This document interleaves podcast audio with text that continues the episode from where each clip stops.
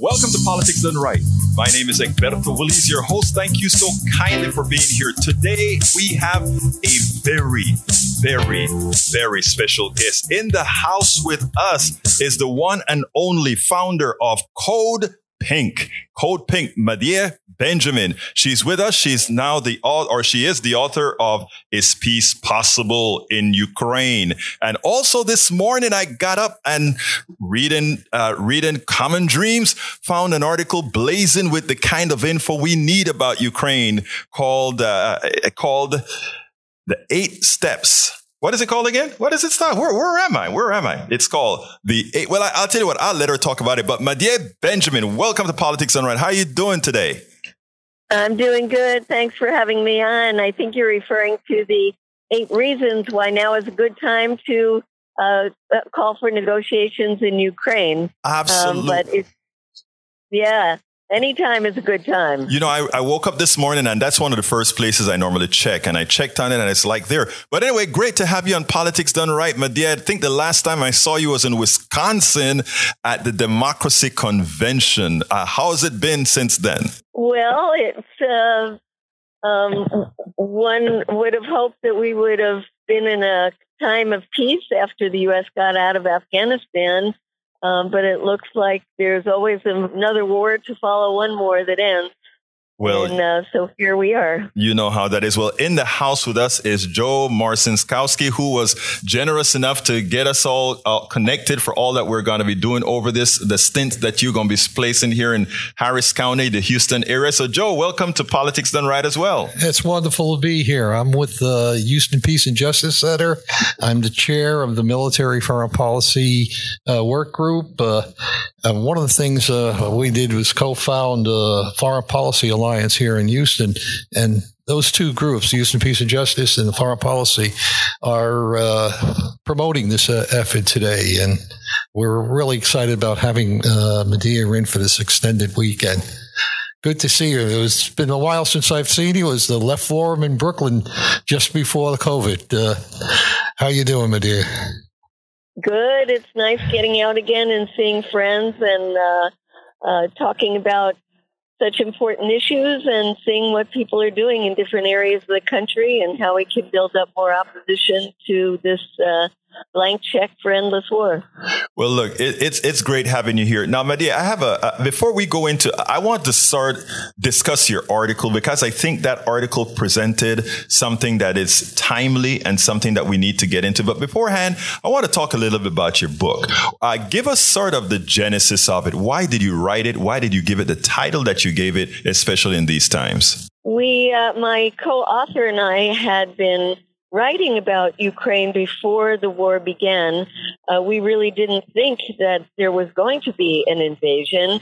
And when it did happen, we realized that uh, this might be something that could go on for quite a long time and that the American people need to understand the context of this war.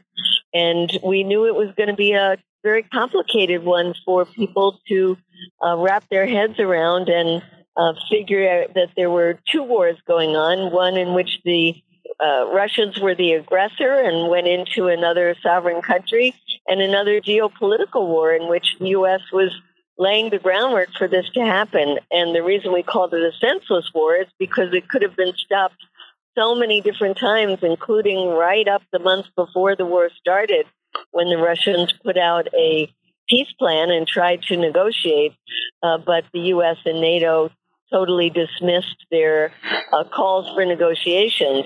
So this is a war foretold many years ago.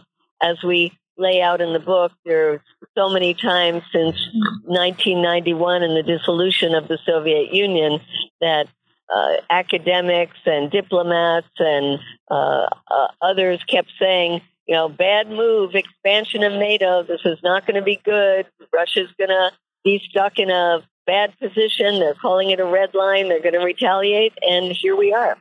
Well, uh, you you use you use two delineations right there. First, an invasion and second, a provocation. Why don't you expand on that? Because I think if you one listens to just the narrative that we hear in the United States, we have the glory, glory, hallelujah, the folks who want and love democracy and uh, an evil empire that's coming in to invade. You're saying it's it's a lot more. It, it, there's a lot more that one needs to go into before just making that simplistic assessment. So why don't you expand on those two that that you actually just brought up?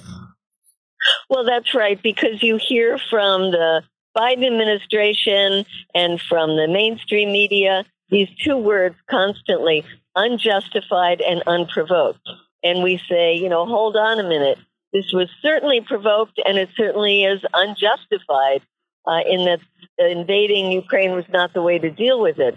But we've been provoking Russia for a long time now. And I mentioned the 1991, which was the dissolution of the Soviet Union.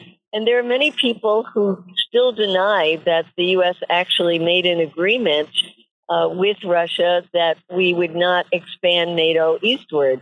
And yet there's so many documents saying uh, that this was, this was indeed the case, uh, that it was very clear that Secretary James Baker talked to Gorbachev, but not only uh, Baker, there were many other officials who did as well, uh, making that same kind of pledge. And yet, when you see the kind of expansion that took place over the years and how Russia was basically surrounded uh, by NATO countries, um, we say that that definitely was a tremendous provocation, especially since NATO is not something we also hear in the mainstream media a defensive alliance. It's an aggressive military alliance. Uh, and this was uh, proven by the fact that NATO has gone all over the world, very far from the North Atlantic, uh, to invade and uh, and bomb other countries. So there was great reason why uh, Russia was very upset with NATO for this expansion and felt threatened by it. Yeah, um, Joe. Well, let, let me ask let me ask you this, um, um, because most of the people that are listening to what you have to say would look at that as, my God, you're speaking up against democracy. You're speaking up about by, by making a statement like that. You're almost justifying that Russia had some real or legitimate reason to go into uh, to Ukraine. I don't think that's what you're saying. I think what you're what you, what you're saying is that um, geopolitically speaking, and that's what you mentioned when you first started is that geopolitically speaking, one has to take into account positions of power. One has to take into account borders of power. So please expand on that. Yes, absolutely. I keep saying it's unjustified, unjustified. It's brutal. It's inhumane. It's illegal. The uh, the invasion is horrific, and the Ukrainian people every day are suffering the consequences. Uh, but it's important to understand the context because then that that is the only way we can look towards what are the solutions. And uh, putting it in the context also has to be the fact that the U.S. was so heavily involved in the internal affairs of Ukraine when there was a spontaneous democratic uprising in 2014 that turned violent uh, and resulted in the overthrow of a yes, corrupt, but yes, elected government, turning a government from one that was uh, pro uh, Russia to one that was pro West. The U.S. was heavily involved in that. And we have the proof of it from a, a leaked phone conversation that the Assistant Secretary of State, Victoria Nuland, was actually plotting who would be the next leader of Ukraine. And then the following years, we have the U.S. and NATO pouring weapons into that country, training the military. Uh, and uh, so that context is important. You know, nobody wants uh, interference in the internal affairs of, of another country. And uh, certainly uh, the U.S. has been doing it all over the world. But Ukraine is one example where right on Russia's, Russia's border, you have the U.S. so heavily involved uh, that it really decides who is going to be the leader of Ukraine. I don't think you can deny um, the U.S. interference. Medea is going to be in town. Medea, you're going to be in town several days, given uh, given your talk throughout Houston. So we're going. Uh, Joe is going to tell us about how they can come see you tomorrow, December third at seven p.m. She'll be at the Houston Mennonite Church on Wirt Road. On Sunday, she'll be at First UU Church on Fannin from 2 to 4. Monday, she'll be at the Bay Area UU Church uh, on El Camino Real down in Clear Lake from 7 to 9. And on Tuesday, she'll be at uh, Lone Star College up in Kingwood, be presenting to a live audience there, and it's going to be live streamed by Egberto here to the other six campuses, and uh, Pax Christi, Texas, will be on on the feed too. Absolutely so. So, Medea, you have a busy schedule when you uh, come here to Houston. I, I hope you're uh, eating your Wheaties.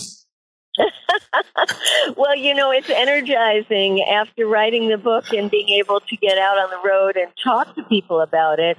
Uh, that's why we wrote the book. We certainly didn't write it to make any money because you don't make money from these books uh, what you do is really educate people. And at a time when people are so confused and uh, having a difficult time wrapping their head around uh, what's the best thing, uh, how can we avoid a nuclear war, how can we avoid a, a, a larger war, and how can we stop uh, the brutality that's going on now, uh, it is so important to get out and talk to people and brainstorm together what are the ways that we can affect change? How can we put pressure on elected officials? Where do things stand with the Democrat and Republican Party? What's going to happen when this next round of $37 billion is going to be voted on in Congress? So there's a lot of things to talk about.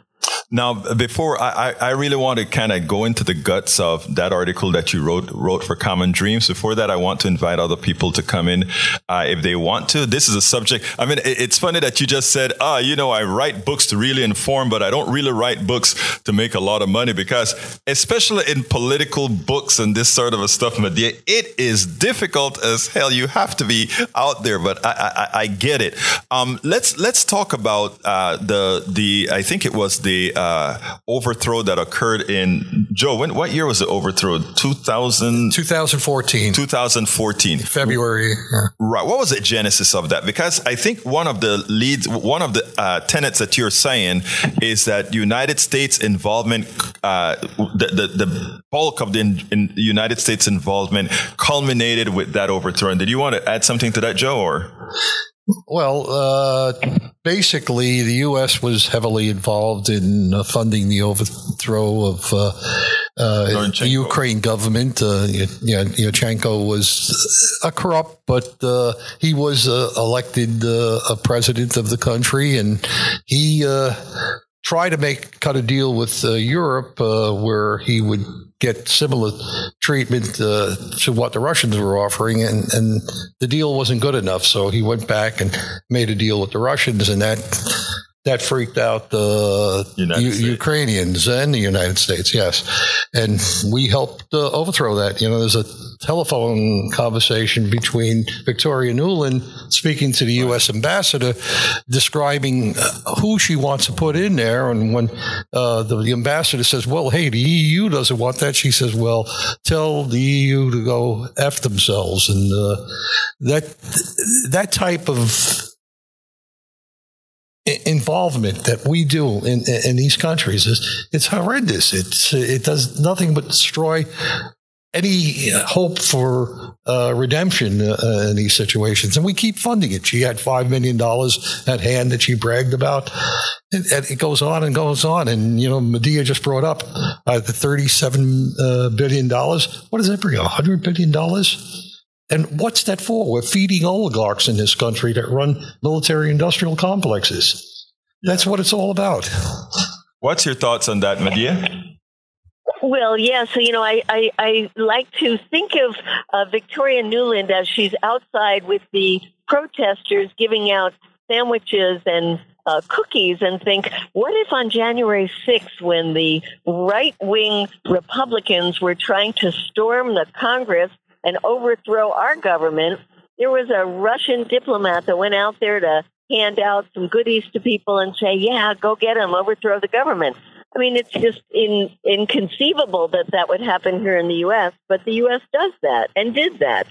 Uh, and so, yes, um, it is so important that people understand uh, the extent, which we really don't know. You know, these um, U.S. has been involved in coups all over the world, and it takes us many years after the fact to get the information about what was how, how involved the U.S. We have to do these Freedom of Information Act requests, but finally, when it comes out, uh, we see the in intimate um, use of the funds that Joe just talked about. Uh, how it's given to different groups, creating new groups, uh, manipulating peaceful protests. And that's precisely what happened in the case of Ukraine. Absolutely. So on, on the internet, uh, Bridge asked just now, or, or giving us some news. She says, "Live, Putin refuses to negotiate with U.S. on ending war. Russia's President Vladimir Putin has again reduced, uh, refused to negotiate with U.S. on ending the war in Ukraine. Mr. Putin is open to talks on a possible settlement in Ukraine, but the West must accept Moscow's demand. The Kremlin said on Friday. The Kremlin's response comes a day after U.S. President Joe Biden has said he is ready to speak with Mr. Putin if the Russian president is interested in ending the war with Ukraine, as he sought to alleviate European anger over U.S. subsidies. As somebody who wrote, Is peace possible in Ukraine? What's your thought on that? That just hit the wire a few minutes ago. Well, I don't think um, there is. Uh, if if Biden wants to talk to Putin, he would have been talking to Putin, and he would talk to Putin. Uh, he has said with many conditions, including that he uh, won't uh, that Ukraine has to be uh, agreeable to it, that NATO has to be agreeable to it, and that Russia has to say uh, we're ready to end this war. I say that um, they should be talking to each other. They should have been talking to each other a long time ago um, that we are uh, calling on our, our president to talk to Putin, um, that we are calling on our Secretary of State to talk to his counterpart in Russia, uh, and we want to see it happen. Um, we don't want them to be going back and forth saying, you know, how are we going to stop this war from expanding? Uh, because, well, that is absolutely critical. Um, the real critical issue is um, how do we stop the fighting right now? Because we saw those that missile that went into Poland and killed two people, and there was all kinds of uh, uh, uh, reports, including the AP wire service, that said it came from Russia, and this was uh, potentially the beginning of a third world war. Uh, luckily, the Polish uh, head of state said no, it did not come from Russia, it came from Ukraine. Uh, and so a crisis at that moment was averted. But that's just one potential uh, uh errant missile, and there will be more, and maybe one will come from Russia. So we have to recognize how dangerous this situation is, how it's. Um, uh, it's a more dangerous situation than the time of the uh, Cuban Missile Crisis. Exactly. And and that we have to um, recognize that uh, uh, just talking about talks is not good enough. We want real talks.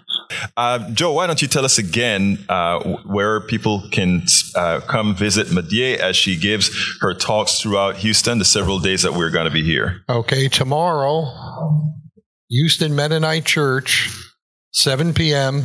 at 1231 Wirt Road. Sunday on Fannin, the first UU church, it'll be at 2 to 4. Monday, Clear Lake area, Bay Area UU Church from 7 p.m. to 9 p.m. And you can go up to Lone Star College or just get on a feed. Uh, Egberto's offering the feed, and it'll be available to you to get onto. It's a YouTube feed, isn't it? It's a YouTube feed. feed? if I can tell them the URL, if you go to politicsdoneright.com slash Medea, politicsdoneright.com slash Media Medea spelled M-E-D-E-A. So it's politicsdoneright.com slash M-E-D-E-A. You will be able to go ahead and watch the live stream on it's on Tuesday at 12:30 Central, correct? Did I get that right? Yes. Tuesday at 12:30 Central. So, dear, you're you're going to be doing. You know, uh, the great thing about having you in town putting this message out there is just like you said, the mainstream media has a narrative and everybody picks up on that narrative and, and it's sort of like a self-fulfilling prophecy that occurs, uh, when, when we have it this way. The same thing that occurred, I don't know if you well, of course you remember the Iraq war, etc. We create, we constantly create these narratives and it's then generally hard to get it out of the psyche of people. Your thoughts? Well, my thoughts are that what the narrative is, is that uh, this is a winnable war by the Ukrainians, and that if we just send them enough weapons, uh, enough uh, money, that they will be able to take back every inch of territory uh, that Russia has claimed in the Donbass and Crimea, while the people in our own Pentagon who I must say are used to losing wars because they've been doing that for quite a while. they are saying this is not a winnable war. Uh, they can't win on the battlefield. And they should, as the chairman of the Joint Chiefs of Staff has said, seize the moment and go from the battlefield to the negotiating table. So if the people in the Pentagon understand this, um, that should trickle down or up, which or sideways uh, to the people in the White House and to our Secretary of State.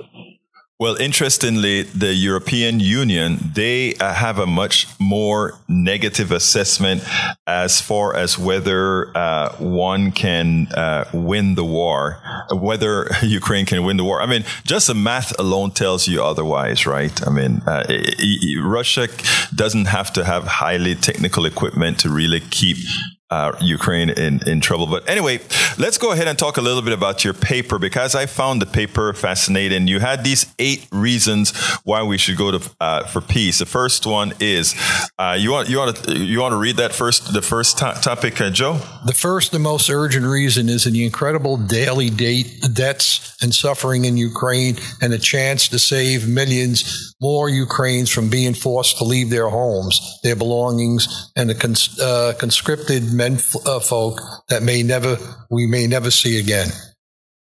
Tell us about that. Well, I think number one in all of this is what's happening to the Ukrainians. And they're being killed, they're being forced to flee their homes, and uh, about 10 million of them, which is a third of the population, are now facing winter without adequate electricity, energy, uh, water, and uh, this is misery, and it must be stopped. And I think uh, those who say that uh, talking to Putin is um, going against the best interests of the Ukrainians are wrong because they're the ones suffering from this. And you know, interestingly, Medea, the other the other issue is what it has done to the school cycle and all of that. It, it just simply uh, takes away uh, years from. Uh, it, it's going to be a year from the, the, the developmental stages of these kids, uh, and, and much more, and much more. What's the second one that? Uh, neither side can achieve a decisive military victory, and with its recent military gains, Ukraine is in a good negotiating position. Your thoughts? Uh, I'm sorry. Uh, I, um... that, that's right. The item two is neither side can achieve a decisive military oh. victory, and with its recent military gains, Ukraine is in a good negotiating position, which is what you what, what you claim. I think also in your book. Well, right. That um, you know, it, it, it's quite remarkable that Ukraine has been able to push back on so many fronts, uh, but Russia still controls 20% of the territory, and uh, they have fortified their areas along the Donbass, and they have tremendous strength in Crimea as well. And let's also um, let the uh, uh, audience understand, your listeners understand, um, that Crimea, which is a contested uh, area, has been under Russia control for 200 years, in fact, longer than it's been under Ukrainian control. So there are a lot of people inside Crimea that identify with Russia, that are Russian speakers, uh, and that want to be part of Russia. So um, it, it, there, it, it's not rational to say that every inch will be returned to Ukraine and that it can be done on the battlefield. Next one. U.S. government officials, especially in the Republican Party, are starting to balk at the prospects of continuing this enormous level of military and economic support. You know, we talked about $100 billion a few minutes ago, but only about 30% of the weapons are actually getting into the hands of the Ukrainians. There's a tremendous black market out there. There's a real good article in Ukrainska Pravda. Uh, uh, it's a Ukrainian uh, media media group talking about the um, Monaco Battalion. These are oligarchs living in Monaco on the Côte d'Ivoire, where they're living in, on yachts and big, beautiful homes, and they're getting fantastic amount of money coming in from these uh, black markets that are going through there. So, as taxpayers, we got to be upset about this. Go ahead, Medea. Why don't you add to that, please? Well, yes, we've already sent. Uh, there was one tranche of money that was forty billion dollars. There was another that was thirteen billion. Uh, there's now thirty-seven billion that's being asked for, uh, with no end in sight. Yeah. And as Joe said, um, we don't know where so many of these weapons are going. When there are some Republicans who have asked for a inspector general to be set up to uh, monitor where these weapons are going and have some auditing. Uh, the White House didn't want to do that. Uh, we know in the past when we have sent weapons and flooded places like Afghanistan and Iraq uh, with weapons, what we got was Al Qaeda and ISIS. Uh, and we have no idea who is buying weapons on the black market. So there has to be uh, an outcry, and so far that outcry is only coming from a small group of Republicans, uh, but not from any of the Democrats. Yeah, Medea, when you said we don't know who's buying things, when these HIMARS, the, the missiles that are so precious to us, were sent over there, one of the first HIMARS was bought on the black market by the Russians for $150,000. So they had our wow. weaponry before uh, the Ukrainians had it. Yeah, it, yeah. it is. It is amazing. Now, uh, Medea, the, the the fourth item you're talking about, the war is causing upheavals in Europe, which is which is true. Um, there's one piece of that article that I I, I kind of said, you know, the only thing that I wanted to add to that number four part that you did was that we should uh, we, we we shouldn't give the corporations a pass with just using Ukraine as one of the sole causes of inflation. Um, I, I, saw that in the article, and I said, ah, she's right, but God, please don't give those corporations a break. Your thoughts on number four that said uh, the war is causing upheavals in uh, in Europe, including that of inflation. Well, yes, uh, the Europeans are really suffering from the sanctions that their own governments have imposed on Russia.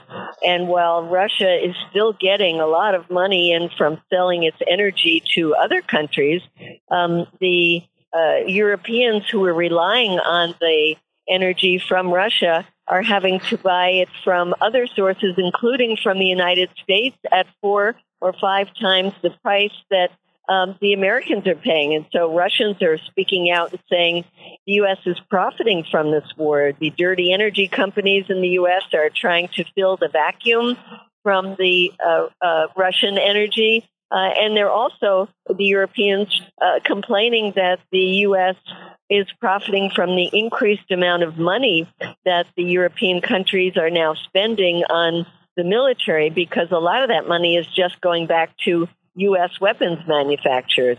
And then in terms of the Russian population, they're bearing the brunt of this. And we see big demonstrations that are happening in a number of different countries where people are going out on the streets and uh, they're saying that uh, the the cost of our uh, of heating our homes is beyond our reach at this point. The cost in the grocery stores, um, and yet here we are giving all this money to Ukraine uh, and imposing these sanctions that are hurting us. So it's affecting politically the countries in Europe uh, in a, and affecting the, the people, of course, in a very negative way. You know, let me let me just uh, correct you there. You you said the Russian people. I think you were talking about the uh, EU people. People in uh, Europe sorry, are, yeah. are, suffering. And uh, one other thing is that uh, when we passed that inflation bill a while ago, we had lot, lots of money to enhance uh, us bringing in European industries in, in, into the United States. And a lot of them, because they don't have uh, cheap energy anymore, are moving their operations over here. Battery companies, car uh, industries, and this is killing uh, uh, Germany. Germany is, is dead unless they do something. And well, I know right, and that's upset. another thing they're they're complaining so much about is you're you're taking uh, companies that uh, have been providing jobs for us in Europe and enticing them to come to the United States because of low energy prices. Exactly, uh, Medea. Uh, we we have about three more minutes. Altogether, what would you like? How would you like to frame what Americans need to know to make this a better to make this a better uh, a better situation, if you will? They need to know that the uh, message that is coming from Congress and from certain parts of the White House uh, are putting us in the situation of funding another unwinnable war that is not in the interest of the American people and that our representatives are not representing us. Yeah. And so we need to organize more, whether we call ourselves left, right, Republican, Democrat, independent, libertarian, whatever, uh, and get our voices heard uh, by those who control the purse strings and, and have the power in this country uh, so that they really reflect uh, not only our needs, but what's in the best interest of the entire region of Ukraine, of, of Europe, and to the world, because as long as we keep spending hundreds of billions of dollars on weapons and war and close to a trillion dollars on the Pentagon, we will not have enough money to address either the needs at home, like health care and uh, a good education system that is uh, doesn't put our young people in debt, um, or dealing with the climate crisis that really is the existential threat for humanity. Yes, the, the name of the book I just wanted to clarify is "War in Ukraine: Making Sense of a Senseless War," and I'm really looking forward to being in the Houston area uh, to have the kind of discussions that we've just had now, which are very rich and important, uh, and uh, to get beyond the mainstream uh, narrative. Uh, the kind of discussion we've had here is something that you won't hear on CNN, MSNBC, or Fox News. Uh, so thank you much for, for this radio station. and please come out and let's keep the discussion going and figure out ways that we can be a, a, a positive force in trying to end this war. My dear, it's been my pleasure to have you on air with us at Politics and Right Now, let me ask Joe to give you a bye bye. Go ahead, Joe. All right, Medea, we're looking forward to seeing you. I do need the times that you're going to be flying in. Uh, uh, to be sure to pick you up. I haven't sure. heard that yet. It's scaring me. But uh, Saturday, you're going to be at the Houston Mennonite Church from uh, 7 till 9. Sunday, you're going to be at the first U, UU uh, Church in uh, 5200 Fannin Street from 2 to 4. Uh, Monday, you'll be at the Bay Area UU Church from 7 to 9 p.m. And Tuesday, well, You'll be uh, at Kingwood College from 12:30 to 2:30 speaking on a live stream that Egberto's uh, set up on YouTube. And I guess if it's on YouTube, we'll be able to see that for around indefinitely. The, around the world. And yeah. we'll keep it indefinitely. We'll clean it up, of course, and make sure it's all there. My dear, it's been our pleasure to have you here at KPFT 90.1 FM Houston. You have a wonderful day, and we can't wait to see you in person. Right. Okay. Thanks so much for having me on. Look forward to being there. Absolutely. Bye we spend a lot of time deconstructing the news, trying to trying to parse it into a form that everybody can understand. We try to find those little nitpicks where uh, it goes, it flies above the fray, etc. If you really like these videos that we do, I want to ask a big favor. Please go ahead. Number one, subscribe to our channel, and number two, please join if you can. Thank you so kindly for watching. Keep watching. Please remember to share. We must populate the entire internet with our progressive message, a message that we know is what most Americans say that they want. So help us, please join.